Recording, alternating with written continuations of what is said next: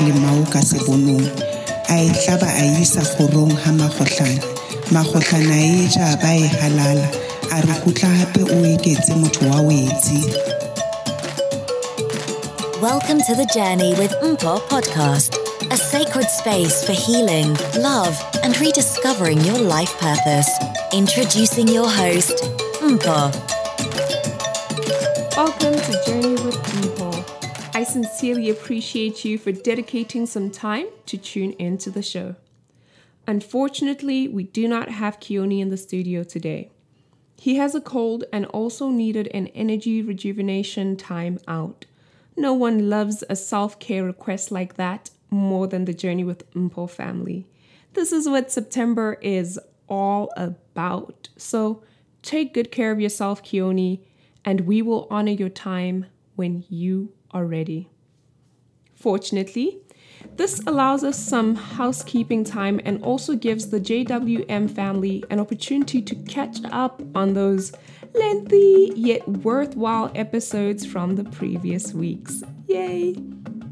So, right into housekeeping. Season 1 will end at episode 20. But fret not, because season 2 will resume on December 1st, the perfect way to start the season of jingle bells and family. Season 1 has been a blast and we have enjoyed ourselves. Season 2 will be even more amazing. We will host special guests from, wait for it, South Africa, and we'll also have an international poetry slam champion, a little more structure with episode times and competitions, and we may just interview that guy that I'm married to, too. I hope you're ready. I am excited for the future. From now on, we will be posting our Instagram ULR link on the notes for the episode. So kindly feel free to click on that to get to our Instagram page. Also, don't forget that all the poems that I recite on the show are available in print version on the website at journeywithmpo.com. But for now, let's focus on the present. Before we dive into today's episode, I would love to start us off with a few deep breaths. There has been a lot going on in our lives, communities, nations, and planet. Now more than ever, there is a greater need to learn how to slow down the racing mind and how to increase our awareness and consciousness. That is, to experience life not only through this human body, but to be in alignment with our higher selves. As you take your deep breaths, focus on this present moment and the beauty that is here. Let's take our deep breaths.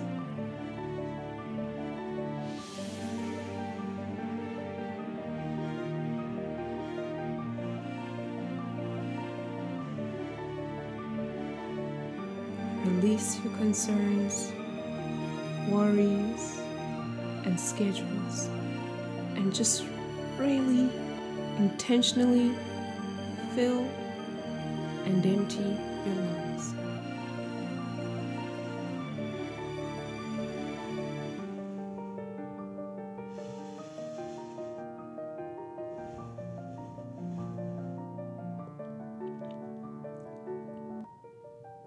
Welcome to the now, a place we seldom live in. Understandably so, the world has become somewhat of a scary place, but there is still a great deal of beauty in this life. Which brings me to today's episode. Those of you who follow the Journey with Mpho Instagram page and have me on Facebook will know that in the past week I had expressed the need to speak out on the senseless and brutal murder of South African women. Hence, upon reflection, I have decided that the best way to ignite a collective healing energy is to truly dedicate considerable time into this discussion. Journey with Mpho would like to pride itself in being a reasonable bridge between the world and South Africa. Majority of our family is based in the United States, then some in South Africa, Thailand, Australia, and the UK. Hence, accidentally, we have become educators of what is South Africa and who South Africans are. An unintentional responsibility as it is, it is still one we take on with great humility and care. I have spent some time contemplating the line between this responsibility and being considered arrogant or egotistical by my brothers and sisters. Reason being, I no longer live in South Africa, and that is a fair point. However, I have spent the first two decades of my life in the country. I am still South African, and I have personal first hand experience on domestic violence. And the women I care most about, my mother, sister, grandmother, cousins, and aunts, still live in South Africa. This is the standpoint from which my discussion will develop. I have chosen to use episode 16 to start from the beginning. That is, if there even is one. Before I dive into the heat of discord, I would like to present the JWM family with a little history and case study. Femicide, a term rightfully often not recognized by many around the world. In South Africa, it is a daily vocabulary word. It means the killing of a woman or girl, in particular by a man, and on account of her gender. In a broader context, it is the violence against women comprised of a wide range of acts verbal harassment, emotional abuse, physical and sexual abuse, and the intentional murder of women and girls. To be a woman in South Africa is an extreme sport. It, it not only means holding your breath as you walk past a group of men who often feel entitled to your body, it means even those that you have entrusted with your heart and love may end up not only killing you, but burning your body beyond recognition. According to a study by the South African Center for the Study of Violence and Reconciliation, South Africa has one of the highest rates of violence against women on the entire continent, with a rate five times the global average. In the US, Approximately three women are killed every day by a current or former intimate partner. In South Africa, a woman is killed every three hours. My social media timelines, particularly Twitter, are often plastered with girls and women missing and then found dead. This is a daily reality of my country. And you may perhaps ask, what is the real problem? Does South Africa have a rape culture? Where are the police and why aren't these cases reported? In the age of hashtag men are trash, are there still any good Samaritans left? These are questions all too frequently debated on social media platforms, and I often steer clear of these heated debates because it is a matter too close to home for me. Are you guys still breathing? This is a safe space, and I'm often weary of burdening the JWM family with emotions too overwhelming. I work tirelessly to keep the space pure and to use it to bring sunshine and hope into your lives. There are so many moving pieces in this world, minute by minute, and the system is overloaded. So, if we could share the light and inspire others, so be it. However, sometimes it is necessary to bring in a little darkness with the hope that it will ignite some light. My country is emotionally distraught. The women in my country live in a constant suffocating and unbearable fear. And I have been quiet for too long. I have instead chosen to run and seek shelter in spaces like this. However, it ends today. In this very moment, I speak. The silence has gained me nothing, and so I have decided to use my voice. I speak from both the voice of an observer and that of a domestic abuse survivor. Here's my first real poem from long ago on domestic abuse, rape, my experience. Rapist. He is a rapist. Like the boys who force their hands into cookie jars even after they are told no. They take the NO and turn it into ON, and now it's on. Get him off me. His strong legs are pressing onto her legs to keep her thighs locked in a wide open position. Get him off me. Her scream is wrenched low as his body presses against hers. Her nose are moans of pain. No, no, no. Maybe he can't hear her. Maybe he doesn't want to hear her. Stop. Get him off me. And when he's done, he's not the thief waiting in a dark alley with a mask and a gun. He's not the fuckboy wearing his pants low and blasting rap music. He's somebody's sister, a father to a daughter a gentleman who has a way with his words, charming, charismatic, and cunning. And she is not the girl with the tasteless tattoos dressed in crop tops and bum shorts. No, she doesn't even occasionally smoke weed. Before he thieved her innocence, she was actually a virgin. Now she's just another girl with a shattered hymen.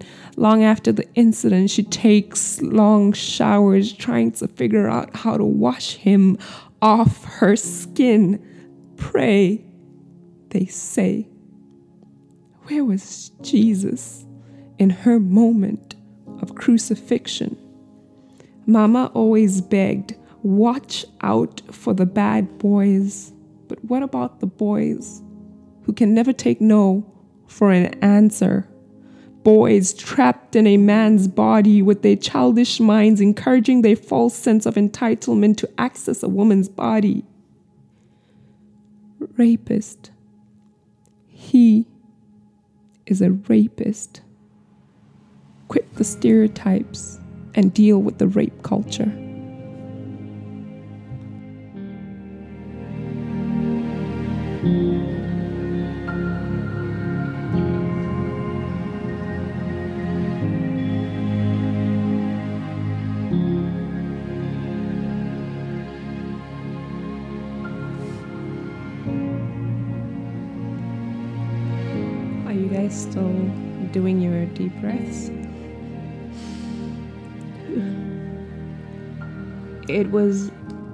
Last week during a session with my therapist that I realized at the core of my fear is this.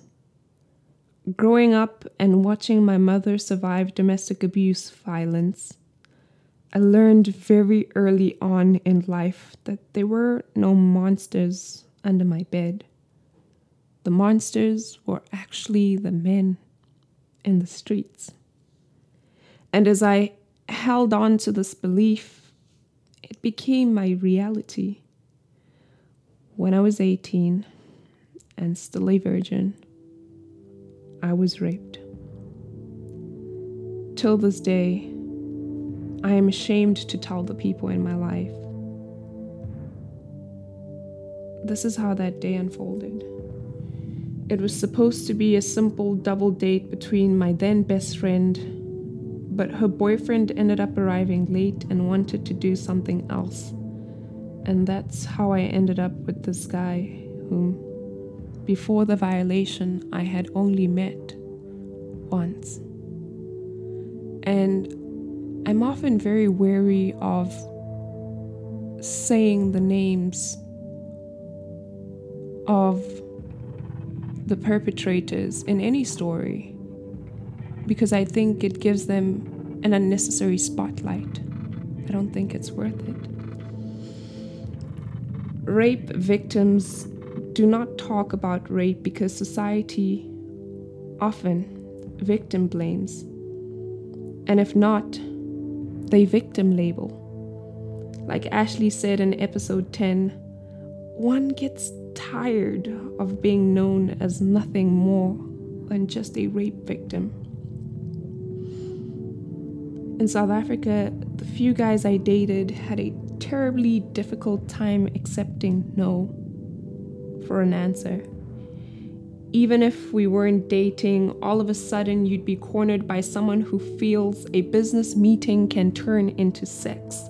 A ride home or anywhere means payment with your body even if you offer to pay with money. A rape culture. Not once was I ever asked by any guy I had dated, Are you comfortable with this? Is this what you really want? It was assumed. And this is why I believe this is the foundation of the entitlement to women's bodies. The next level of violation comes when you attempt to report the violation at a police station. Questions like Are you serious? You guys are dating, so he didn't rape you. But how can you dress like this and not expect him to be tempted? We're looking for murderers and serious crimes. Stop playing. And so I understand the difficulty for victims in my country to report that or to talk to anyone about that. At the core of my appreciation for my South African male friends is the fact that they want to do something. As our news are flooded with cries from women, my male friends often ask, How can we help? If we are quiet and do nothing, then we are part of the problem. Hence, there has been a rise in organizations determined and dedicated to teaching boys how to be good men.